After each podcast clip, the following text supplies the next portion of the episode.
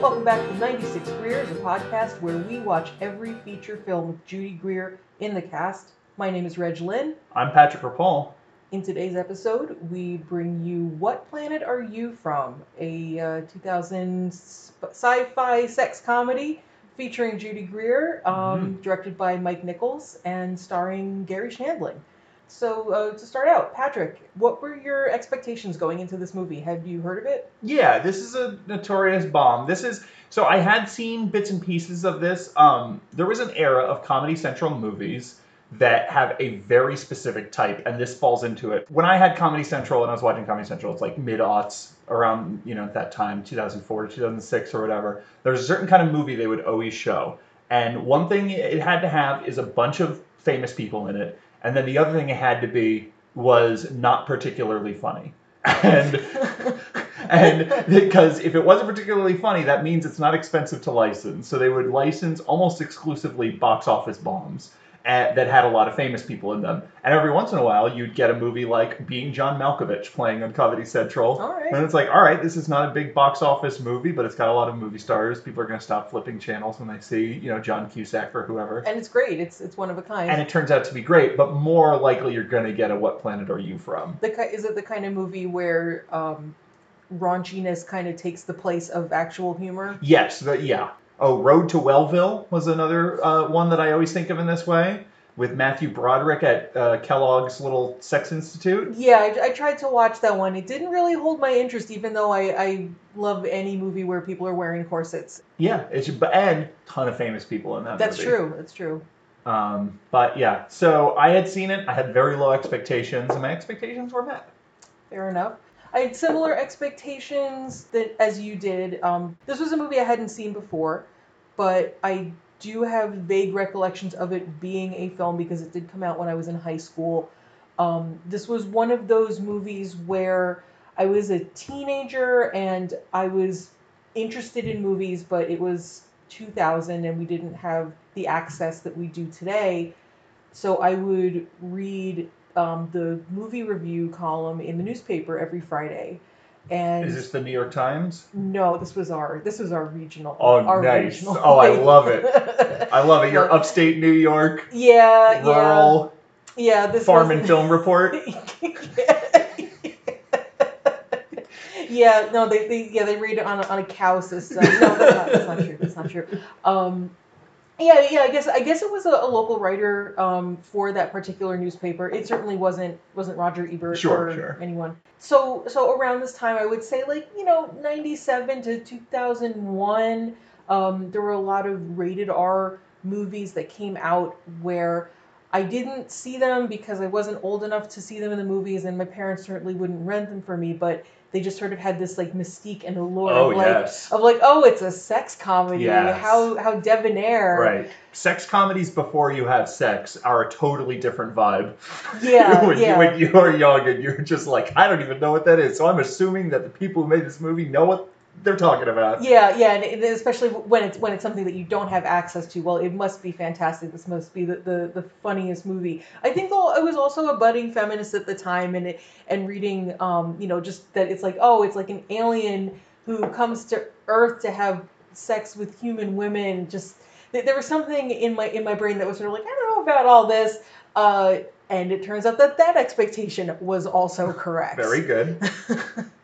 So when I made the decision about what movies we would watch in, in which order, uh, my thought was to keep it keep the variety because you know Judy Greer has a very long career. She's been in um, lots of different genres. Lots, you know, she's a, a pretty versatile actor. Um, so my thought was make sure that the that you know we're we're moving around from different years, different genres. Um, and I was a little worried that like oh these are both kind of you know you know uh, we're following a quirky comedy up with a quirky comedy. Um, but very um, very different time periods. You know we're going from a twenty from From the first episode, Pottersville, yeah. Pottersville being a 2017 movie, um, back, all the way back to 2000, one of Judy Greer's earlier movies. Mhm. Um, there's also quite a difference in terms of um, the creative team behind the movie, where with Pottersville, You have someone who is a um, a debut feature film director, a debut feature film screenwriter, and uh, for what planet are you from? Uh, we get Mike Nichols as the director. Yeah. a, a, uh, a, a storied and Hollywood figure of stage and screen, um, director of The Graduate, Working Girl, um, long career. This is towards the end of uh, of his his directing career, his uh, third to last movie. Mhm. And I know that on Directors Club, uh, actually, when we first met, um, you were covering Mike Nichols. Yes, yeah, I did an episode on Mike Nichols about ten years ago. Right. Do you have a favorite Mike Nichols movie? Yeah, I really like his early stuff. I'm not necessarily the biggest fan of The Graduate. There's a lot of cool stuff about it, but it's like kind of a movie of its time, and a lot of it doesn't age as well. I agree. Um, but I love Who's Afraid of Virginia Woolf, and then I really love, uh, especially Catch Twenty Two and Carnal Knowledge, which were the two movies he made after um, The Graduate, and those are just like two of the best movies of that that 70s Hollywood era, considered new Hollywood that The Graduate kind of sparked off. Like I could consider those two movies two of the best that that era had to offer. I haven't seen Carnal Knowledge, but um, I remember watching Catch 22, and it does have sort of the same thing as What Planet Are You from going on with casting, where you have um, a lot of well-known actors who are playing very like quirky characters, and it's sort of like running the gamut of like the kind of pieces of work that you find in in the mo- in each movie. Well, and Carnal Knowledge, I would say, is an even closer fit to What Planet Are You From because it is an extremely acerbic, like almost too black to be thought of as a comedy. It is just like so nasty. Um, sort of take on the battle of the sexes and men and women and like the impossibility of them finding you know uh, recourse and and like what the sort of predatory nature of men eventually does to them like once so it's a it's like a it one one section of the movie takes place when the all the leads it's Jack Nicholson and Art Garfunkel you know the two the two classic oh yeah, uh, actors that you classic think duo. yeah yeah Nichol- Nicholson and Garfunkel. Um, and then and when they're in college and then you see them like 20 years later after they're they've been married and they are just like these miserable horrible people um, who are just entirely driven by just like oh my god i need to yeah i need to have an affair or whatever and like their relationship is actually quite similar to Kinnear and Shandling, uh, Greg Kinnear and Gary Shandling in Oh, this okay. movie Mhm. um, all the way down to Gary Shandling having the curly hair and and Jack Nicholson being the Greg Kinnear more you know uh, nasty one. But so they, yeah, I didn't I didn't even make that connection with Catch Twenty Two. But it turns out both of my favorite Mike Nichols movies have share some DNA with this movie, which is Mhm. probably my least favorite Mike Nichols movie. That's fair. Um, I would say for me, um, Mike Nichols actually directed two of my favorite movies. Um, one, admittedly, a problematic fave, The Birdcage, Oh um, and the other, uh, Postcards from the Edge, uh, which is um, not one of his better known movies, but it was the same thing, like you were saying with the, with the Comedy Central, where this was just on basic cable all the time when I was a kid. Um, and it's based on Carrie Fisher's memoirs and her relationship with her mother, Debbie Reynolds. So it is Meryl Streep playing the Carrie Fisher character, and um, uh, Shirley MacLaine, one of my favorites, uh, playing the, the Debbie Reynolds uh, character. V- very different movies from What Planet Are You From? Um, Postcards is pretty much entirely about uh, a relationship between a mother and a daughter. You know, uh, substance abuse, uh, abuse issues do come up in this movie as well as What Planet Are You From? So that might be like like the one uh, connection, but you know, it's it's not at all about like ah men and women. What's the deal with that? You know, you and know, also those are very warm movies. Those are very Yes. like human, full of heart.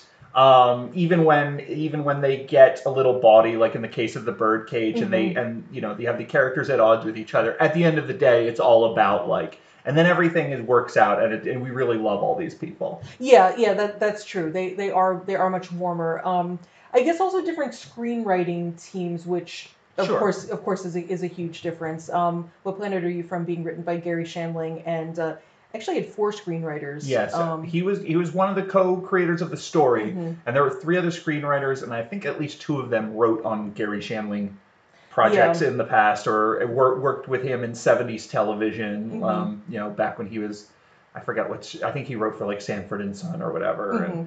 So like they they all seem to be coming from the same place, and it seems like a, an idea he had that he got his friends on board to help him with. Yeah, um, The Birdcage was written by Mike Nichols and also Elaine May, his his longtime collaborator. Um, and I'm not sure who wrote the screenplay for Postcards off the top of my head, but it is based on Carrie Fisher's memoirs. Um, and just knowing that she um, had a career of punching up scripts, she might have had a hand in, in the script herself. Sure. Um, so so yeah, coming in, coming into this movie, kind of having those two be like Mike Nichols movies that I really love. This was uh, quite a different uh, cinematic experience. Yeah. So if you want to catch up with us, you can watch this on the Roku app. Um, if you don't have access to the movie and want to save yourself 100 minutes, um, here is a quick summary of the plot. An alien planet of men who are only able to reproduce by cloning decides to conquer Earth by having babies with Earthlings. Harold is chosen for the first mission. He's endowed with a penis that hums when erect and teleports into the restroom of a commercial airplane in flight. He tries to seduce a flight attendant named Rebecca, played by Judy Greer, mm-hmm. but she won't have any of it. The plane lands in Phoenix, Arizona, where it is intercepted by Agent Jones, an FAA agent who is investigating the mishap during the flight and over the course of the movie grows to suspect alien activity. Harold has a job as a loan officer set up for him. He is welcomed at the bank by his chauvinist coworker Perry. Perry takes Harold to an AA meeting to meet women, where he meets Susan. Rebecca, the flight attendant, is at the AA meeting. Harold and Rebecca have sex. She's awkward and uninterested and kicks him out. Susan shows up at the bank the next day looking for Perry as he hit her car at the AA meeting, and Harold asks her out. Over dinner, they talk about both wanting children. Susan takes Harold home. He tries to seduce her, but she says part of getting sober means she isn't having sex until she's married. Harold consults with his supervisor, Graydon, who advises him to marry Susan. They get married in Vegas and have a ton of sex. Harold gets impatient when Susan doesn't get pregnant right away, and she starts to suspect he only wants to be with her to have a child. Susan eventually gets pregnant and has a normal sized baby after a three month pregnancy. Graydon shows up at the hospital to collect Harold and the baby. Back on his home planet, Harold realizes that the civilization's lack of conflict and emotion leads to their lack of self knowledge. He takes the baby and escapes back to Earth. He gives the baby back to Susan and tells her that he's an alien and leaves because he doesn't know how to love her. Graydon has followed Harold back to Earth and tries to force him back to their planet, but Agent Jones shoots and kills him. Susan takes Harold back. The end. Men are from Mars, women are from Venus. I guess I the, guess so. the the sex comedy. Yeah. For anyone who doesn't remember or, or was not I guess that is a dated reference at Yeah. this point. Um, I, I guess that must have been like mid '90s. Mhm. A, the self-help book came out called "Men Are from Mars, Women Are from Venus," which became a, a, a trope and a cliche very quickly. Um, And like all gender essentialist texts, I'm sure has aged really well. yeah, yeah, exactly. I, I mean, it, it was it was written as a relationship self-help help guide, so with the intention of helping men and women in relationships better communicate with each other, better understand each other. But I, I mean, I'm sure you're right. I'm sure it's, it's you know very straight, very gender essentialist. Um, you know, uh, and and that does seem to to be what this what this movie is. Right, It's- right from the start, we have like, well, they're all men, so of course they're very like logical and like Yes. driven by ambition, and and all of their emotions are gone because they're only men, and men don't have emotions. It's- Yeah. they don't have women around to teach them how to have emotions. Yeah, exactly. A complete lack of, of sentimentality. Um, it, and also the, the the home planet itself. It's very uh very dystopian, Mhm. very um very 1984 sort of sort of aesthetic where everyone's dressed in these in the same gray garb and um there's no there's no sort of, of decorations everywhere. And because Um, and because it is calling back sort of a uh, old school '50s kind of I, sci-fi ideal in a way that is happening a lot in the '90s. The way uh, Men in Black or Mars Attacks and all these different movies were doing these sort of retro futurist uh, alien things. To, I could say specifically, like it's it's less. Uh, they are supposed to be like Soviets, and they're more like Nazi Germany. Is the vibe of the, all of the decor and the yeah. um, and everything is that it's it's sort of like space Nazis, which Mike Mike Nichols, his parents escaped uh, Germany. Mhm. um, you know, he's of Jewish heritage and stuff like that. And Gary Mhm. Shandling's Jewish as well, so certainly doesn't surprise me that that would be the uh, touchstone there for this uh, for this scary uh, race of aliens. Yeah, I could see that. Um, and, and like you, like you brought up Men in Black, I think that's that was also a very um, typical sci- sci-fi aesthetic of the time. Um, you know, Men in Black also the same thing where it's like like a lot of like bright white walls and chrome and Mhm. sleek black things and um, you know, so so it is very much that that late '90s sci-fi um, aesthetic. But but yeah, it starts out automatically with. It didn't even make sense to me the the the goal of they want to conquer Earth and they're going to conquer Earth by Producing a child. producing a child. Yeah, I mean th- this may be the the pilot program. That's what it seems to be. So I, I do think I Um, do think as a whole you can look at this movie and say that this was not well thought out. There's a lot of decisions that Mhm. I think maybe more experienced screenwriters of films or maybe just like if, if it had more passes or whatever, like they could have figured out a lot of the ways. But it's a movie that is just feels so fundamentally unappealing that you look at it and you're like, I'm shocked that anyone thought this was going to work. Um, and one of those that one of the ways this feels underbaked is that the plan makes no sense No. and it, it, makes no attempt to justify, um, which is like okay, so we don't have stakes for Gary Shandling's character um, because we don't quite understand how him doing anything matters, and also what he's doing it seems terrible, so we don't want him to succeed. right. Um, but uh, he's not really an antagonist because we don't really have like Annette Bening doesn't show up until it's a long movie too. It, it is quite long. Yes. uh, and Annette Bening is uh, shows up as this, like, as you mentioned in the plot summary, this this woman in AA who's trying to get her life restarted. Um, and then when the way she reacts to everyone around her, she is just so. It, it's I think I think one of the big mistakes this movie makes is casting Annette Bening because she is so natural and so real and so Mhm. likable that when you put her in this situation, she finds the actual human being in there, and you're like, oh, this is like a hopelessly damaged person who's being taken advantage of. And it becomes like a nightmare. Like every interaction she has with Gary Shandling, he's like this like guy who's taking advantage of this like mentally unstable woman who needs like years and years of therapy before she should start dating anyone, let alone marrying someone and having their kids. I I feel like the character of Susan could have been written a lot worse. Yeah. but I agree with you. Where where they do give her depth and humanity, it does make it more upsetting when she's basically in this Rosemary's Baby situation, and it's supposed to be funny. And then when they get, and then after they do get married, and he is just instantly loses interest in her because he's just like, you need to get pregnant, you need to get Yeah. pregnant. And there's like a moment where she's really upset that she feels like maybe she can't have a baby and she can't give him what she wants. And he's just staring at her like totally lost as to how he's supposed to react to any of this. And and she like has to coach him how to comfort her. It's Right. it's like horrifying. And it's I don't know if it's supposed to be playing for laughs or this is supposed to be for pathos, but there's a thing where like when the movie starts he is just like this stereotypical sort of parody of a lothario where he's hitting on everything that moves and Mhm. he's just got all these uh He's pickup got lines, these lines. He had nice shoes, wanna fuck. I mean, that's basically what he's trained to do Right. on the on his home planet. So you you do have that as as some background where it's like, okay, well, he's only talked to other men, so that's why he's gonna be a cat, and that's why he's gonna say these horrible things to women.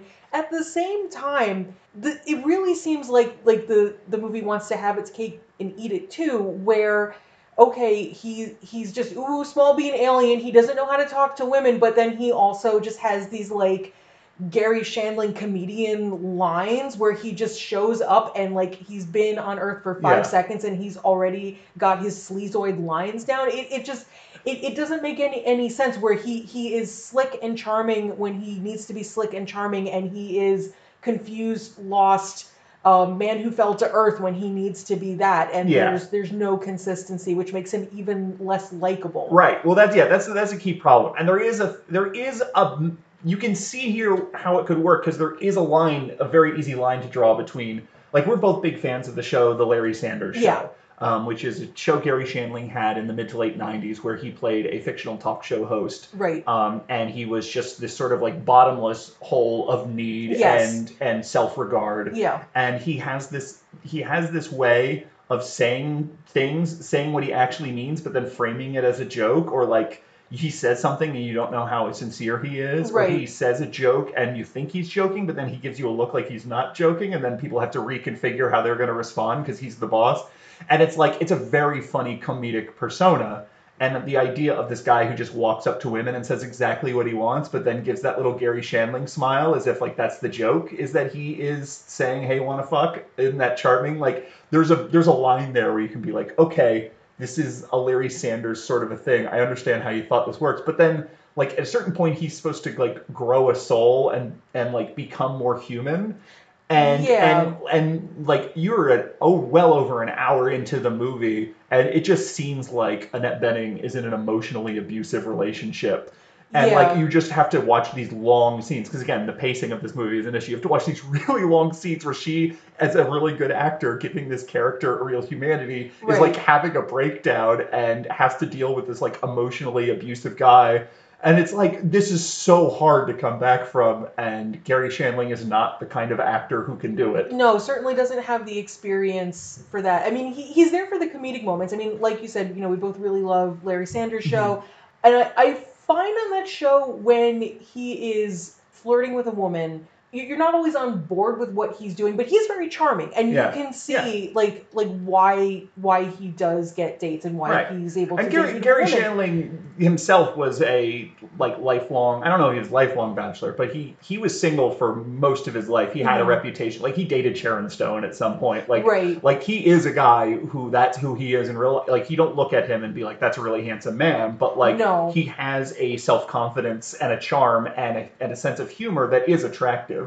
Right, exactly. I have to say something that that also made it difficult for me to, to connect with this movie, besides the, the the problematic relationship that's at the core of the movie, is that even though I I really like the Larry Sanders show and I I like his sense of humor and I was going into this kind of looking forward to his sense of humor, I don't find Gary Shandling attractive at all. Yeah. I mean, I'm the kind of person where if I see someone in a movie and they're talented and they're charismatic, even if they don't meet sort of the, the mainstream attractiveness quota, I still find myself attracted to them.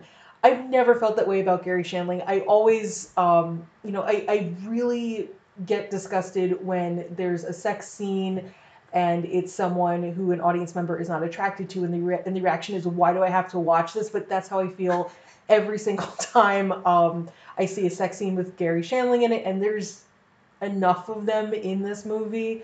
Um, also, a lot of the jokes stem from the fact that Harold the alien has a an, a penis that has been attached to him for this mission, and the penis makes a humming noise. It when- vibrates it- basically, yeah, and it- basically. and, it, and it gains intensity as he gets more aroused. Yeah, so there's always this sound effect when he's aroused, and sometimes that's used for actual jokes, but mostly I just found it very uncomfortable. I just I didn't want to know the status of this character's genitals. I think that I personally I think that still could be very funny that the fact that he is like that you're not into like seeing him have these sexy it's just that um, the movie doesn't commit to a tone.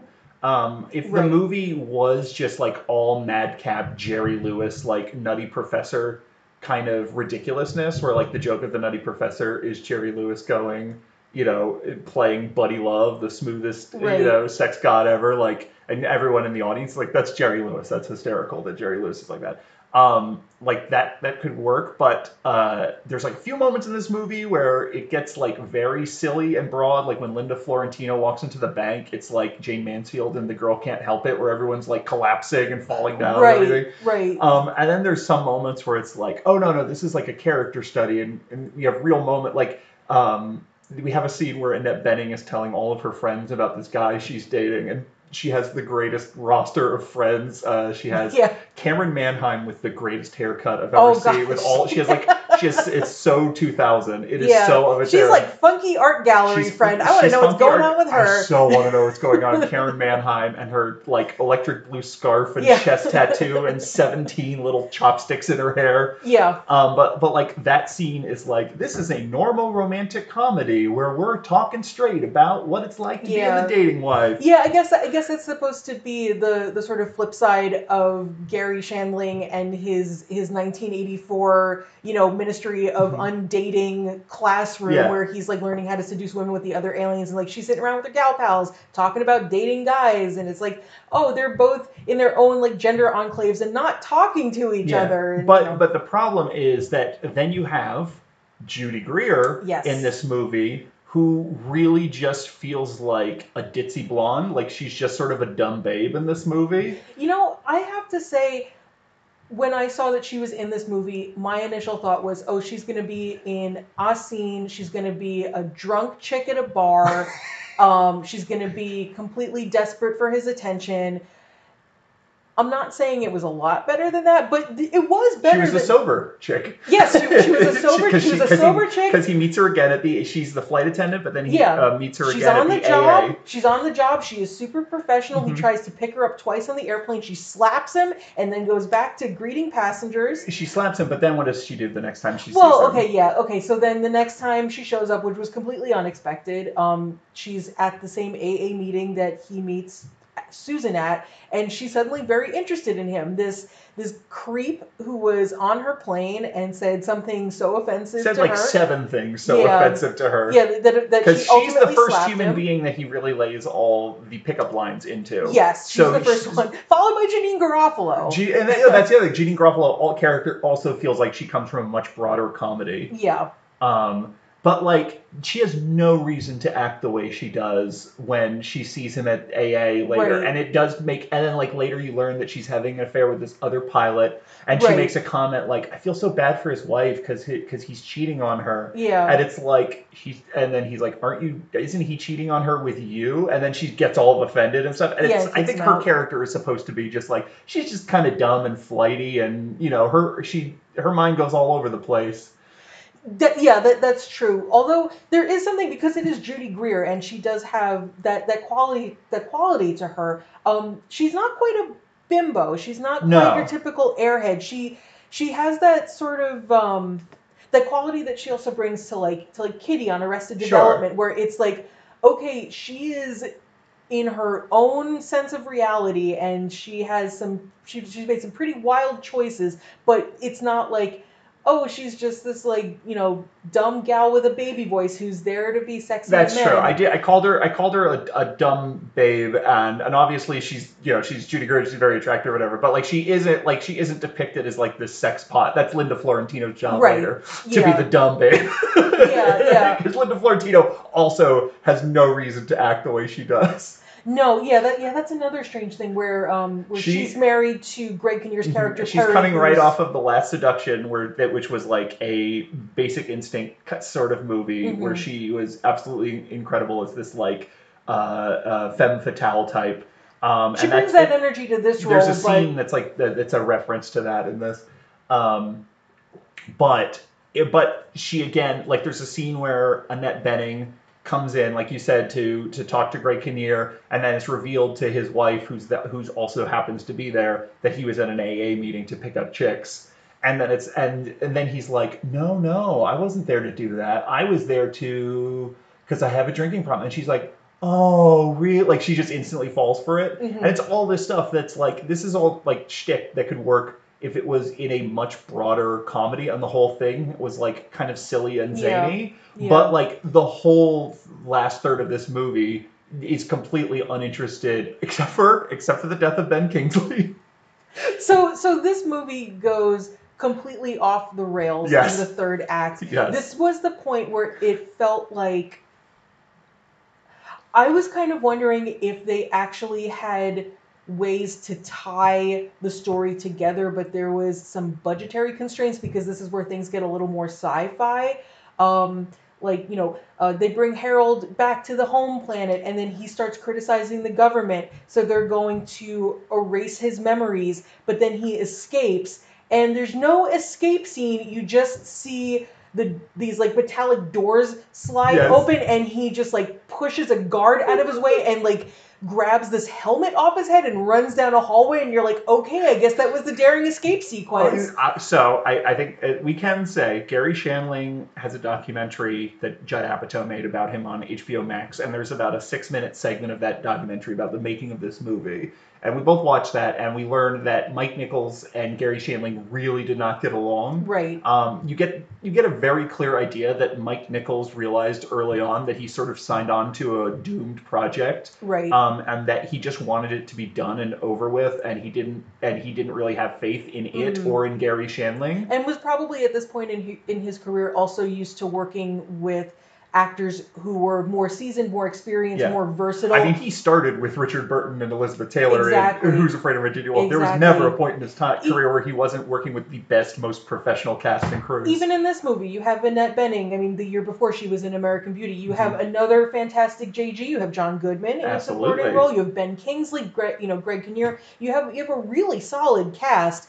Um, and at this point in his career, Gary Shandling was moving into acting, not not playing himself, not doing the stand-up comedian thing, and, and trying to become a more serious mm-hmm. actor. So he was in over his head. So I can totally see there being scripted a little fight scene, and Mike Nichols looks at it and goes, I'm never going to get Gary Shandling to perform the fight choreography Right, correctly. right. We are going to cut that scene.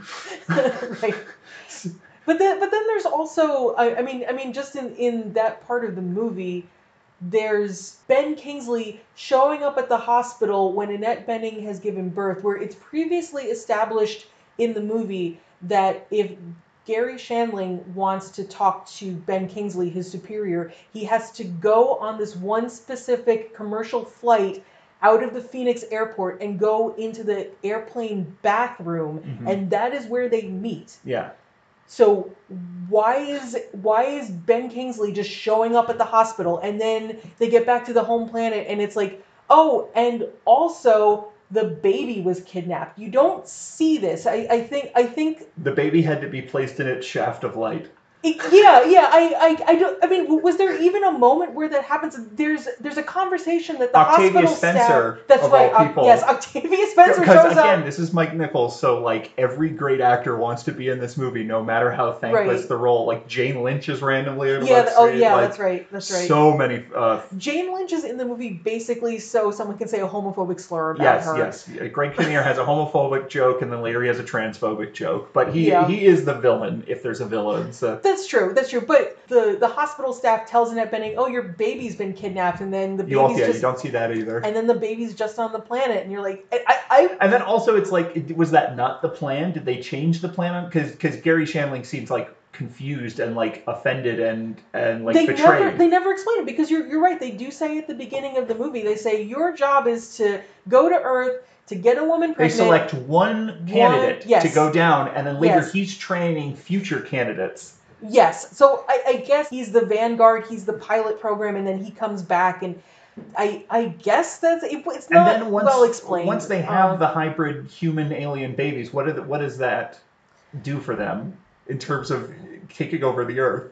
there was a, a scene that I found distasteful where John Goodman is the FAA agent. Oh, God, yes, I know is- exactly what you're who's talking about. investigating, uh, you know, this strange occurrence. You know, th- this plane that that had some turbulence and there were strange lights, and, and he's trying to figure out what's going on, and, and he's just building evidence, and he, you know, all signs point to to Gary Shandling, and, and all signs point to alien life. But why would an alien be on a on a flight to Phoenix? And he's listening to, I think it's in uh, a Howard Stern interview where he's interviewing a woman who's talking about how in the Middle East, the state of Israel is being threatened because Palestinians have too many babies. And he's like, oh my God, aliens are trying to take over Earth by having babies. Yeah, and that's- that's, the that's the connection that, that gets made. It's pretty bad, and and and we have already established in this movie that John Goodman is like on it. Like it takes him a matter of like 36 hours to know that Gary Shandling is an alien with a vibrating penis. Like he is he is such a good detective. Yeah, there's um he interrogates Judy Greer who says, "Oh, I slept with this man and his penis was making a humming noise." So John Goodman shows up at the bank and he finds an excuse to to talk to Gary Shandling in his office and then uh, he opens his briefcase and a Playboy falls out. and so he's like, "Oh, I can I can get his penis to hum and, and see if uh, if Rebecca, the flight attendant, was was telling the truth." Pretty sneaky for an FAA agent. I will say for for John Goodman, he's one of my favorite actors, and I love the sense of finesse that he brings to every single role. Mm-hmm. If it's if it's this FAA agent who believes in aliens, if it's the pest control guy in arachnophobia, it's always just just he brings such presence and intelligence and um, dexterity to every role that he's in. So uh, I I didn't know that he was going to be in this movie. That was like a, a delightful little surprise uh, for me. We also see him as a as a bit of um, a bit of a reflection of Gary Shandling's character, where you know he's so involved with his job that he forgets his anniversary and his wife is going to leave him, and he just can't figure out why she's being you know such a such a pain in the butt about him putting zero effort into their relationship So this movie is nothing but male female relationships where the woman is like temperamental and moody and flighty and yelling at the man and the man is like trying to keep it together one way or another whether he's being honest or just like John Goodman or deceitful like Greg Kinnear. The dynamic is always the same that you just sort of have to go, okay, I guess this is the movie's worldview about gender and everything. Which then later, when Gary Shandling is like teaching a class about Earth women when he has been returned after the baby's been stolen, he is basically just reenacting all of his old arguments, right um, and like reliving everything for a class of students. But like, there's a hologram simulation of an earth woman which is a, a very iconic 50s housewife and he reprograms the model to look like Annette Bening. and and it is just Annette Bening yelling at him all the time. And it's like, so this is again, this And is he like. misses her so much. yeah, that's the thing. This is the point where he is supposed to already have the turn, and he's like, "I've become human. I'm David Bowie and Man Who Fell to Earth." Like, I also, he's only gone for two days. Yeah. Like, like it cuts back to Annette Bening, and she and her friends are making flyers, and and they've only been gone for two days, and he's had this this long dark night of the soul on his planet in a 48 hour period, so. and reprogrammed the whole training module. so it re- it's really just absolutely disastrous that this movie tries to go for any emotion whatsoever. If this was just like a really nasty, mean-spirited comedy, like Michael Nichols, like Catch Twenty Two does not have a warm, fuzzy center. Uh, he made a movie, The Fortune, um, where uh, Jack Nicholson and uh, I forget the other actor, but they're trying to get um, uh, this this young woman to like marry her like they're trying to get her across state lines to marry her so they can have her family fortune and Mm. like it's this like really dark mean spirited again men versus women kind of a comedy like there's versions of this where they don't try to do the gary shandling at the end of the day like i want to learn how to be a better human thing right. that like could potentially have worked. It might be off-putting and it might not be the kind of comedy you want to see, but like at least it wouldn't feel like disastrously at odds with itself. Yeah, yeah, this is very much a movie that's trying to be everything. Where, um, where, yeah, at, at the end he sort of has this this this moment of oh, hu- humans. It's not even women. It suddenly it becomes about humans, even though none of none of the human men that he's interacted with have been like this at all. Where he's like, oh, humans have emotions and they get into conflicts, but that's what we can learn from them, and those are good things. He's, he's not met a single good man. Like even Richard Jenkins, who plays as Buzz Richard Jenkins, Right. who is part of Six Feet Under at this point. Mhm. Um, Richard Jenkins is like cheating on his wife with uh, a secretary That's who right. works there. Who Greg Kinnear is also cheating on his wife with the secretary. So again, Yeah. there's another like Who gets no lines? She's right, just she's there just to a be cur- hot. she's just a curvaceous bimbo, like the way that she is presented in this movie. And then so like to take it back to the reason for the season, Judy Greer, um, like Judy Greer can bring so much to to anything. Like she's not given a lot to work with in, No. in Pottersville, and there's like moments in that movie where I'm like, oh yeah, but that's Judy Greer giving a you know finding the person in there Mhm. and everything. Like she, that's not her job here, and she does not. I don't think I don't. I think a job an actor can give is often based on what they are given to work with, and I just don't think she she does it here because she, her role is just so like just flighty and distant and like That's that's even part of the humor during the sex scene. She's lying there stiff as a board, and that's sort of where the where the discomfort comes from. right. She is- says she's bad in bed, but what she's like literally like has her legs crossed. yeah, which there's nothing about the scene that suggests that she's not consenting to it. She Right. seems like she's, She's, the on one who ran to him Yeah. and, and was like, "Oh my God, you're in AA." Yeah, so so that's that's not you know that's not where the discomfort comes from, but it, it does just seem like she genuinely does not know the mechanics of what they're trying to accomplish. Right. It's so Um, it's so bizarre, and it's and it's and then like in the end, uh, when John Goodman looks at the flight itinerary and says like, you, you said that the you said that the uh, the passenger's name was Harold Anderson. There's no Harold Anderson on that flight. It like does a little crash zoom onto her face, and she's just like, what? Like she like it's. Uh, it's it's not a role with a lot of dignity No, and and what we, and something we haven't mentioned yet, um, uh, which is of note, uh, is that it is a it is a role with a lot of nudity. She's Yes. she is she is nude in this movie Yes. um, during the sex scene with Gary Shandling, um, which you know.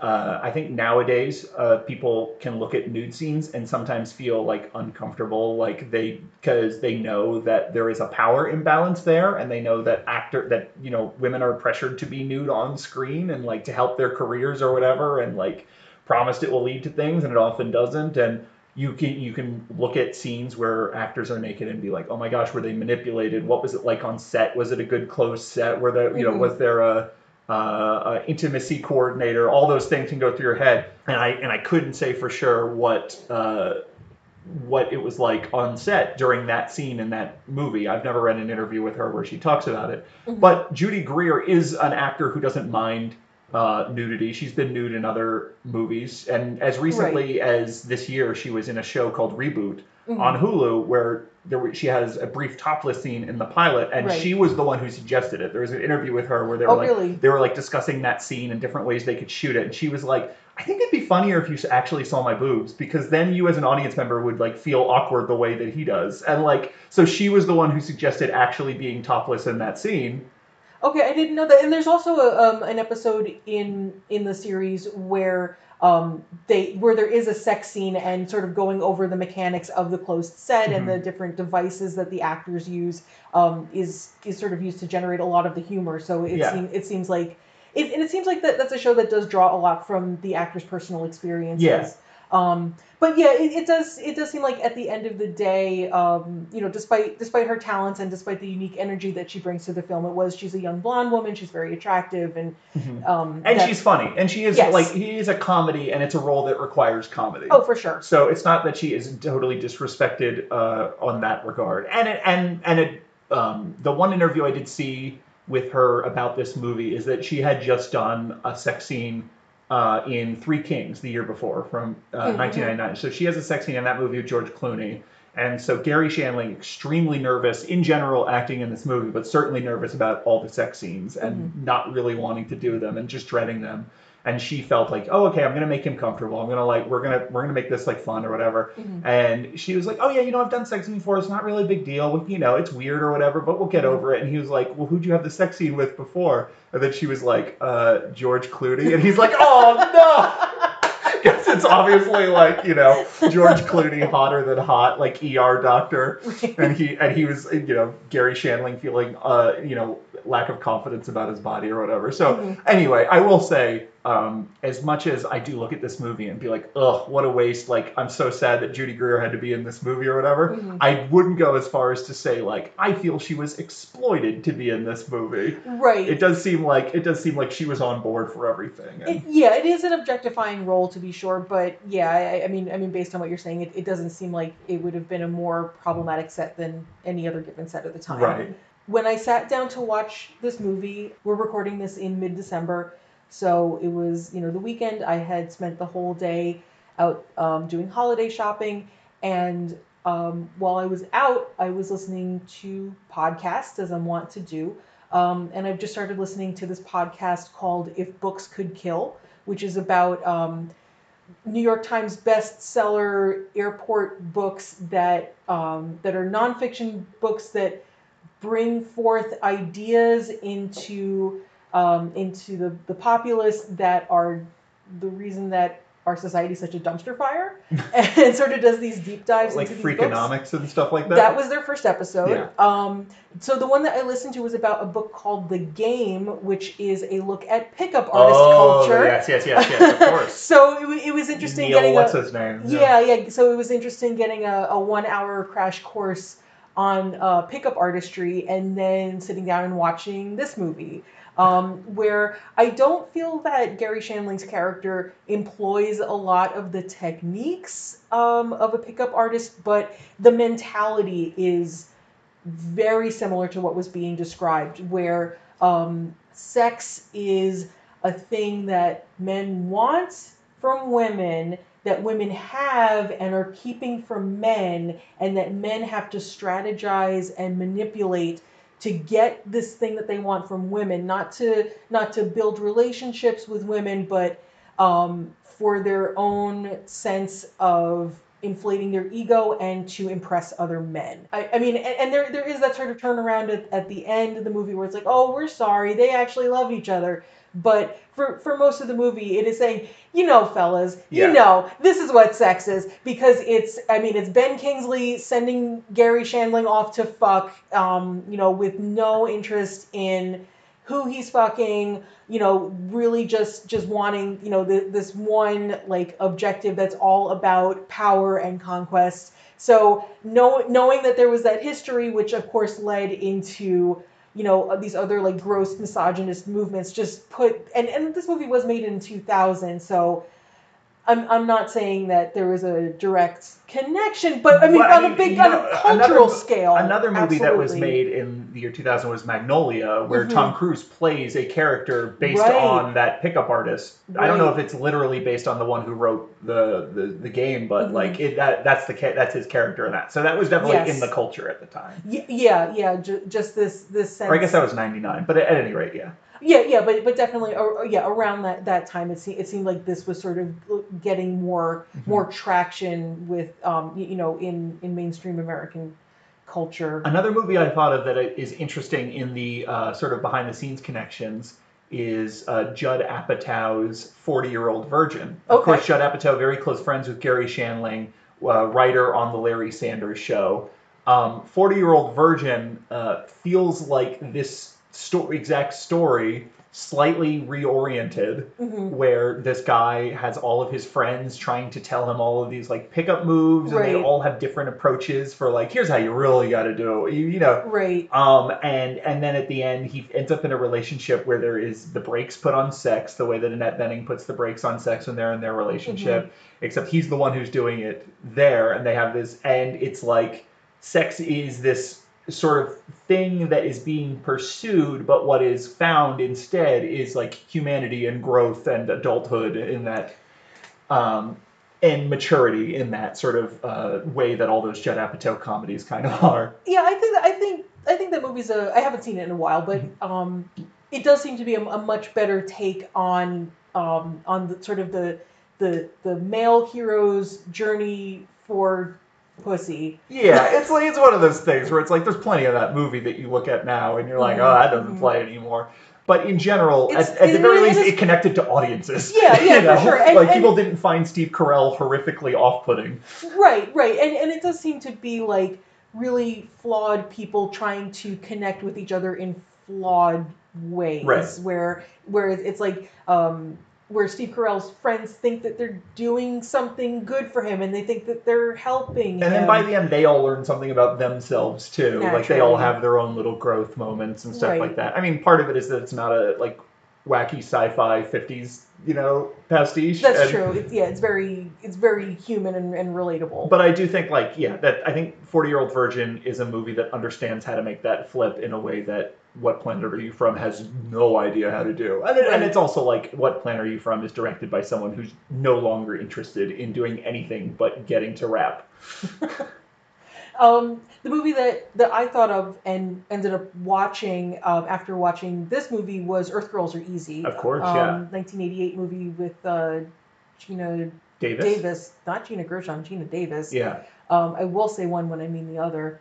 Um, very awkward for um, for getting dinner parties together. Yeah. Um, but uh, I'd never seen it, but it, I, I just knew it was another like uh, horny alien and Earth lady movie, so I sat down and watched it. Um, I thought it was a much more charming version of that sort of general story, um, and I, I would put a lot of that. I mean, it is it's a musical. It it does go full throttle in like 80s surfer culture. Um, you know, it's very colorful. It is. It, it does have a, a more um, kitschy retro feel to it, um, but it seems more of th- that it's taking into account like a woman's fantasy of what it would be like for like a horny alien to come to Earth as opposed to like a man's fantasy of being the horny Right. alien. Um, And then Earth Girls Are Easy does the thing like we were talking about, where like Earth Girls Are Easy makes no gestures towards like having insight into male female relationship whatsoever. It's like just it's just a fun sex comedy. Um, yeah, the, and th- there's not there's not even that like that that sense of of like oh there's a plot and there's like manipulation and there's this objective that you have to achieve. just a bunch of stuff yeah, it's, it's just like it's literally just like the, these these fuzzy aliens on their ship who who see some some TV broadcast from Earth and they're like, "Wow, Earth women are beautiful. We want to date them, and we're lonely." So so they go to Earth, and, and that's what they do. They go to a dance club, and they, you know they get a makeover, and it turns out they're super cute guys led by super cute Jeff Goldblum. Um, and it, yeah, it's just very charming, and it's just about people having a good time and having like like enjoying each other's company and enjoying sex with each other. Even even they have um, a more like aesthetically pleasing version of the vibrating penis, where it's like in What Planet Are You From? It's like you know Annette Bening says like, oh my god, I've had so many orgasms, presumably because his of his vibrating penis she feels like she has been attacked by orgasms. yeah, attacked by orgasms. She she's got she's got which is death. what a pickup artist wants to do, just like attack you with orgasms. Yes, I it's, it's real death by snoo snoo. Uh, yes. With Annette Bening. Like when she gets back from her honeymoon, it's like there's like scenes where he's like, I want to keep going, and she's like, Please, I need to catch my breath. Yeah, yeah, um, yeah. But Earth girls are easy. Um, the aliens have this uh, this this um, touch that they can do where it's like it's like there's just like this beautiful rainbow filter over everything, and it's just this very like like psychedelic, and it's just like you feel pleasure for the sake of feeling pleasure, and you just love everything. It's like it's like they have MDMA in their fingertips I was. I was gonna say it's Um, it's sex on ecstasy. Yeah, yeah, yeah. But the and, and the sex scene is um, is like really really beautiful and in this like over the top '80s kind of way where there's like slow motion diamonds being scattered everywhere. Soft focus. and- yeah, yeah. So it's a much more uh, that's like like that's what I want out of my sex comedy. Sure. Um, Not like reheated Bellagio fountain like Right. innuendo joke. Which right. which another another movie that you can draw a point of comparison to, and I forget what uh, contemporary review of this I read that did that I didn't think of before is Austin Powers. Okay. Austin Powers had come out like three years before this, and Mhm. Austin Powers is about a guy from a different time who starts hitting on everyone that moves because he thinks it's still the swinging '60s, Oh, and he has to learn that in the '90s, like feminism has happened, and that you have to approach women in a different way, and you have Mhm. to think about sex in a different way, and Mhm. and all of that and like uh, and all of the things that he thinks are really charming about himself are really off-putting because Mhm. he is so dated and out of out of his time.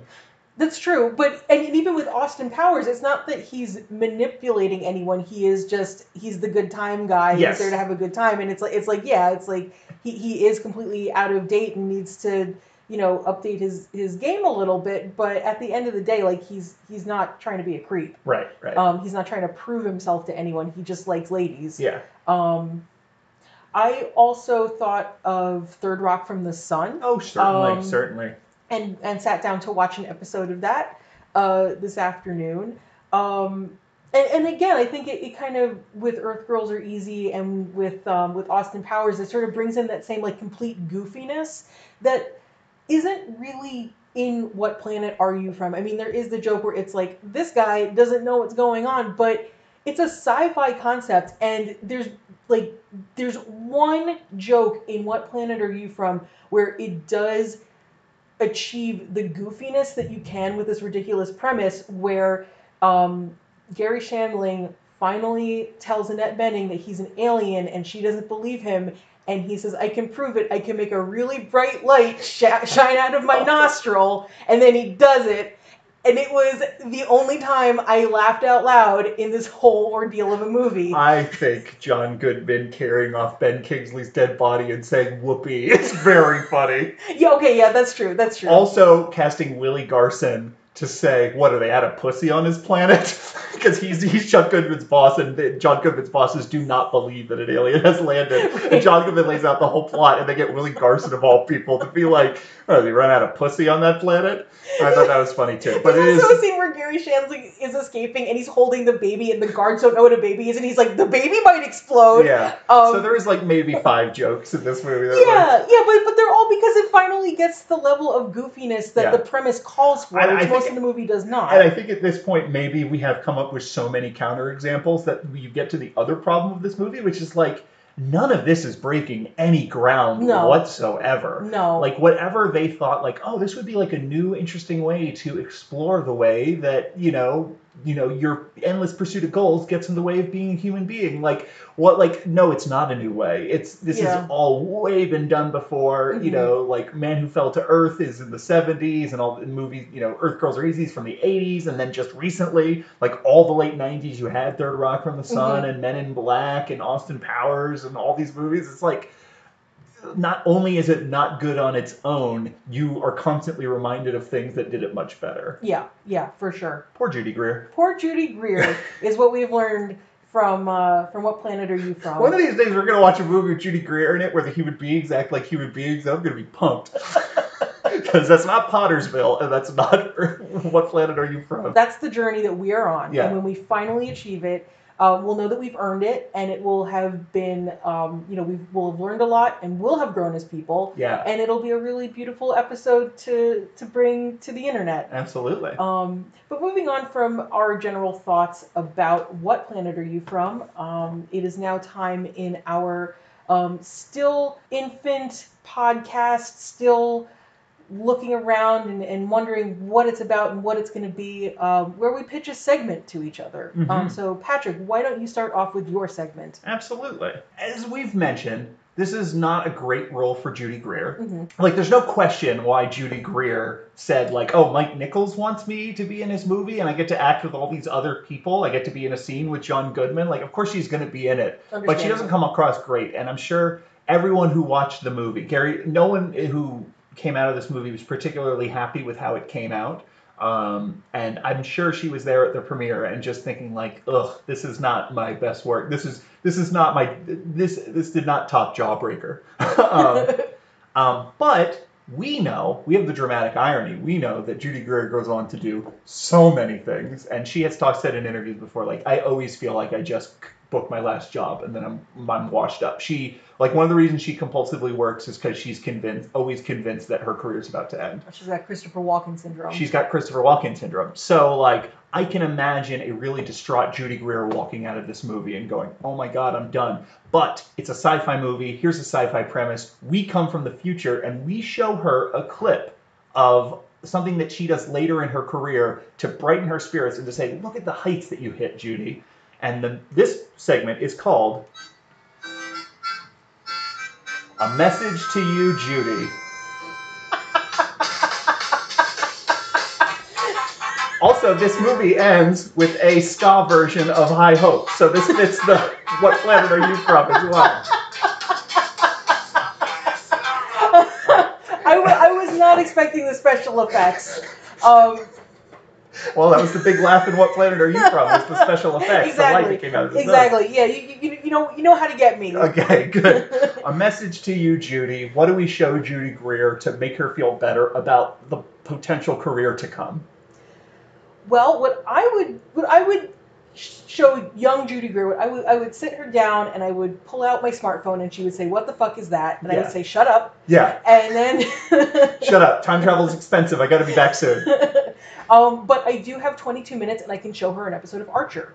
Um, I just finished watching Archer Vice, the, the season where they are uh, Cocaine Smugglers. Uh, I, I, I never really got into the show, but um, I just started picking through it uh, earlier this year. In What Planet Are You From? You already see the nascent seedlings of future roles that she's going to take where she gets to go off the rails. And I think Archer is such a great example of just letting Judy Greer spin out into her weirdness. In this uh, season, she gets a chip implanted in her head and she becomes a country western singer named Cherlene. She mostly runs around yelling outlaw country for no particular reason. Um, I mean, this is it's a show where you know everyone is um, just like like a like a, a child with a large gun and, and there's just like you know horribly chaotic things going on and, and there's um, you know every sort of crazy thing that they can throw at the characters gets thrown at the characters and she gets to be the loosest of the loose cannons. Um, which i I think um, you know when you have a movie like this, um, you know where she's just done the sex comedy where it's like, oh, the guy says something gross to her and she slaps him, but then she goes to bed with him, and it's like, no, not not in this show. She gets to be this disgusting sex goblin and be completely unapologetic and fuck up everyone else's day and run around yelling outlaw country. Um, and it's and it's like this is what you get to do. Also, it's voice acting, so it is like the most money for the least effort. So I think she would probably um, feel some encouragement based on that as well. I, I was gonna say like also if you showed her this in the year 2000 she would be like holy shit they're allowed to put that on TV Yeah. but but it is the, it is the era of South Park so she might think it's a South Park spinoff the Um, animation of Archer kind of looks a little bit like South Park Mm, I, I would say that the character design's a, a, a touch above South Park. Well, okay. I'm, I'm not saying yeah the design but anyway um so for me I know that Judy Greer is not into horror movies and doesn't watch a lot of them Mhm. However, and I'm going to go ahead and spoil a movie. Um, I would show her because I there's so many great achievements in her career that I feel like like like Arrested Development is sort of where everyone fell in love with Judy Greer. I think all of the all the hip comedy Sure. people who saw Arrested Development, like anytime it was a kitty episode, you were like, yes, Right. Ju- Judy Greer's in this. This is gonna be good stuff. Um, but like showing someone a random episode of Arrested Development would just be baffling. And I don't know if she would really be able to like comprehend why she's so beloved from watching one episode of Arrested Development. Mhm.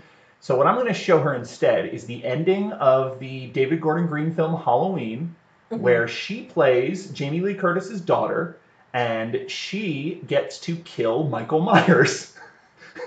so specifically, the way the scene starts is Jamie Lee Curtis is knocked out somewhere. Um, Jamie Lee Curtis, after the events of the first Halloween, has become crazy survivalist. She sort of raised her child to be crazy survivalist the way that Sarah Connor raised John Connor. Mhm. Um, eventually, that leads to a division where they don't talk anymore. Mhm. And so Judy Greer is trying to have a normal life, but she has in her all of this like survivalist, like how to handle a gun training or whatever. Mhm. So we know all of that going in. Final scene: Michael Myers is stalking her, going down to a basement. She's whimpering, she's crying out for her mom, Jamie Lee Curtis, who isn't there. We she I get to show Judy Greer. You get to work with Jamie Lee Curtis, so that's a big thumbs up Mhm. She she does basically call an ambulance, but not for me. she has a moment where she's like, she gets Michael Myers to stand in the right spot, and then she goes, "Gotcha!" and then like pulls out a gun and shoots him, and then like locks him in this like bolt action cage, and then the entire house fills with gas and explodes, and she's the one who like tricked him into dying, and like Judy Greer gets to kill Michael Myers. And I think even if you're not into horror movies, you know who Michael Myers is. Oh, for sure. Yeah, I, I was gonna say. I think I think everyone can just like sees the mask and it's iconic. And, and I think I think that arc of her watching herself and seeing herself whimper and being like, Mhm. okay, yeah, cool, I get to be in a whatever movie where I Mhm. get killed by a guy in a mask or whatever. And in that moment, I, I could imagine Judy Greer giving out a squeal of like giggling delight. that that would be that would be hugely inspirational. I think. Just yeah, just hold on, just 18 more years and look what you get to do. it's true. That's, maybe I'll maybe I'll give her the time frame. For my segment, you know, these days we have we have reboots, we have sequels, we have legacy whatevers. You are writing the sequel hmm to What Planet Are You From? hmm you get in contact with Judy Greer. How do you pitch the movie to her, or what do you write? What do you write in the movie to convince Judy Greer to re- to reprise her role as Rebecca? And this segment is called JG on board. Oh, I like JG on board. Oh, thank you. I, if I, we had a barbershop quartet here, we could sing JG on board. I might have been singing it to myself under my breath when I was taking my notes. Who knows? You can't prove anything. Okay. So this is a movie that ends in a wedding that where everyone is in attendance of the wedding at the end, including randomly Greg Kinnear, who they hate each other. Right. So like just randomly, uh, and apparently they, they probably don't work for each other anymore. So I don't know why they invited Greg they, Kinnear and they Linda get they get a fight in the office. You know who's not at that wedding? Who? Judy Greer. Judy Greer does not get invited to Gary Shandling's wedding at the end. So there is this feeling of like, eh, her character's not important. She, we have, we know, um, but what it actually means is that Judy Greer has not been let into the inner circle that he's an alien because their vows at the end of that of what planet are you from sort of like the jig is up all the aliens are on the one side of the aisle. Right. like they're sort of more honest and open like hey aliens are here we're them. Um, but judy greer doesn't know that yet so she has not been let in yet. But she is a flight attendant and the way that aliens come down from their planet to earth is by totally disrupting flights and causing crazy turbulence that makes everyone fly in the air and bright flashes of light and everything Mhm. so she in the sequel she has now been in, embroiled in years and years of being just absolutely hassled by these mysterious bouts of turbulence. And it's starting to get to the point where she's piecing stuff together because she had that conversation with John Goodman. And who is the guy that together they're on the that her who is her um, Agent Mulder to her Scully, and they're they're piecing together this alien conspiracy. The pl- the pilot that she's that she's cheating on uh, that, that who's cheating on his wife with her. Oh. Now we know that his hub is in Dallas. She said that's our hub, which is a, a line that did make me laugh. I think that's very a very Mhm. funny thing uh, for a flight attendant to be like, "That's our hub," Mhm. um, like that's our song or whatever. Um, so I looked up a list of actors from Texas who can play the pilot because you want like a big name to show up and be like, I think "Oh, I, it I was think the I pilot." see where this is going. I don't think you do Oh. because Forest Whitaker is the pilot Oh. and it's it's just like you just see the the back of the head and you see the little hat on him and then he and it's like he lands and then he turns around and he's like another successful flight and she's like that's right successful because they built a little cage in the bathroom and they captured an alien they're the antagonists she gets redemption because she gets to go full blown what about debbie uh, joan cusack and Addams Family Values like kooky fun Okay. All right. so like we don't break the character from before. She's still like weird and kooky or whatever, but in this case she's like I want in. I want all your alien secrets. She's like trying to extort the aliens. She has um, you know, it's this is the sequel that's coming out still still during the height of alien mania. This is around the same time as Men in Black 2. So Mhm. so there's all sorts of tabloids and stuff who want to know all of Gary Shandling's secrets. Gary Shandling, very private person. He doesn't want all these this attention or whatever. So it is the the sequel to What Planet Are You From is Judy Greer and Forest Whitaker leading this like UFO cult, um, and they have a captured alien, and they and Gary Shandling and like Annette Bening need to like solve it with their sort of enlightened humanity or whatever.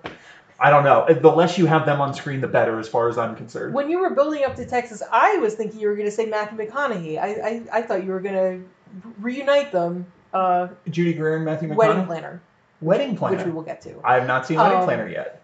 Oh, you will. You will.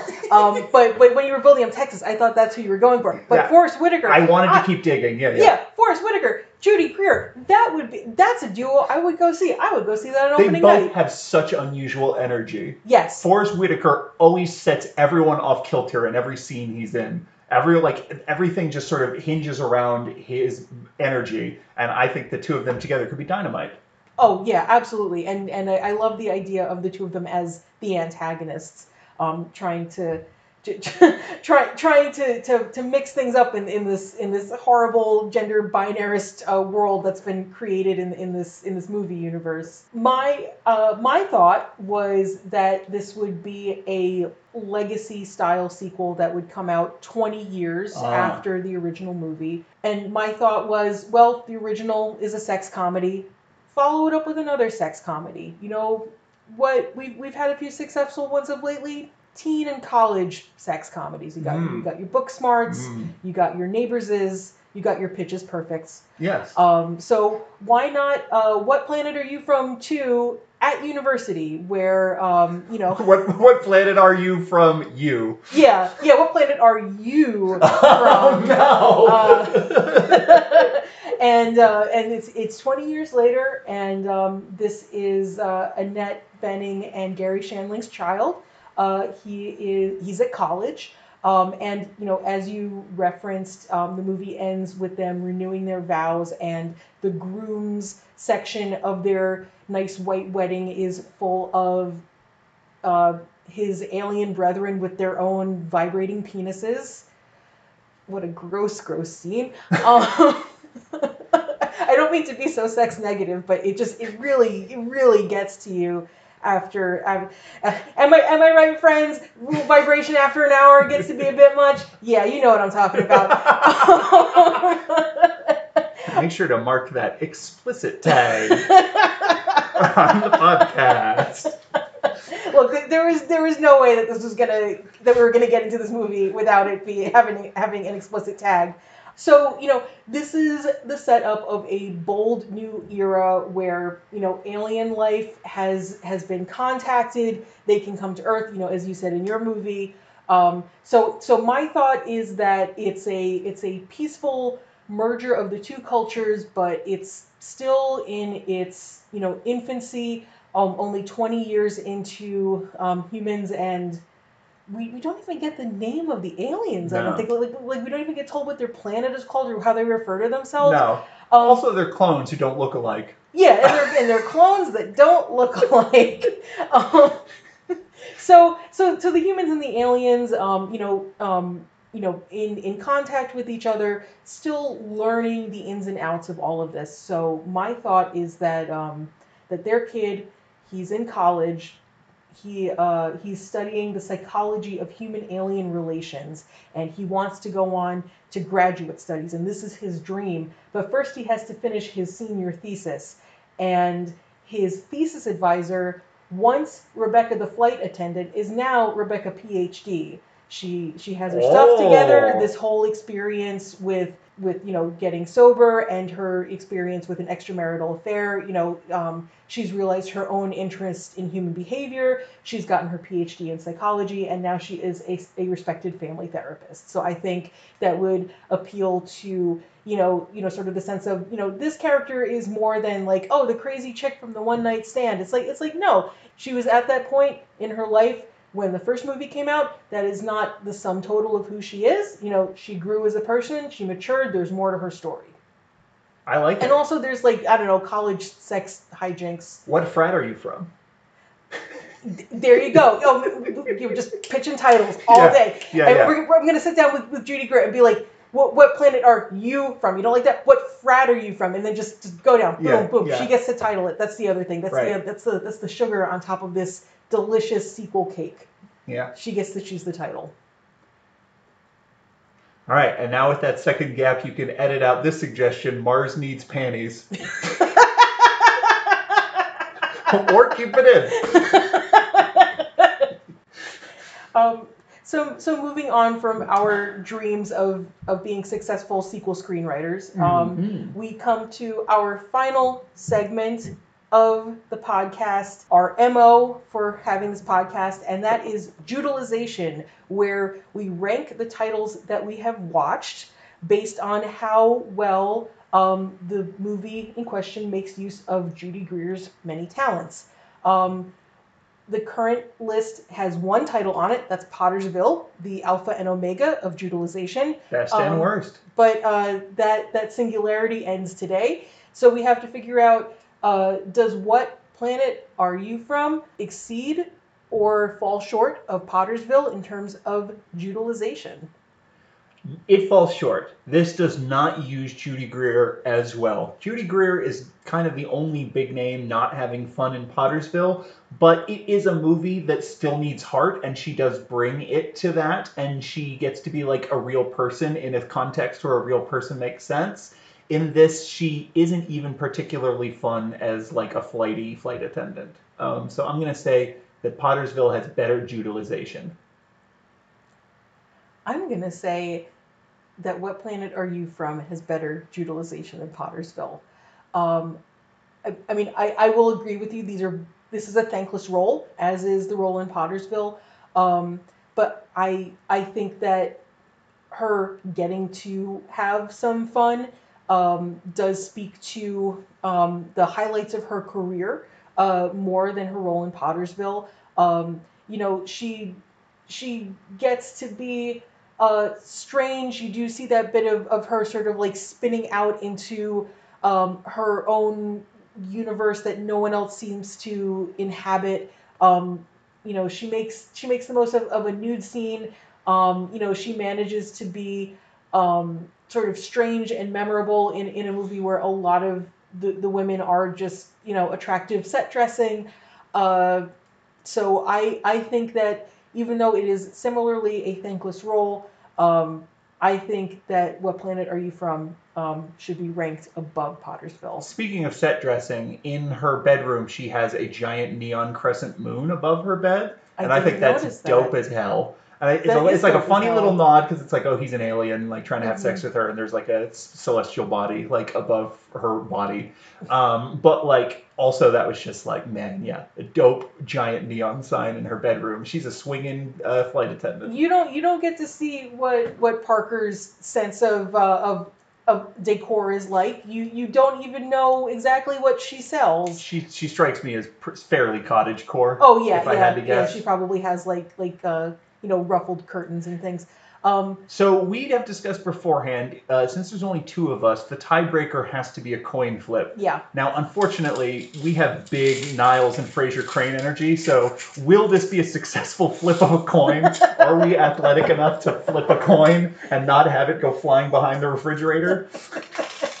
Let's only, find only out. time will tell. Okay, uh, heads.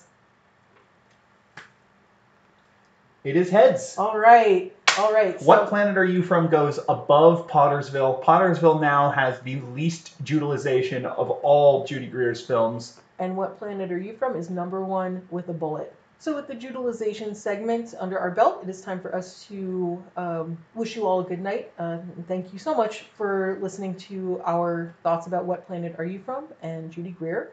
The next episode, uh, we will be watching uh, the 2020 horror comedy Good Boy. Um, that'll be coming out in January.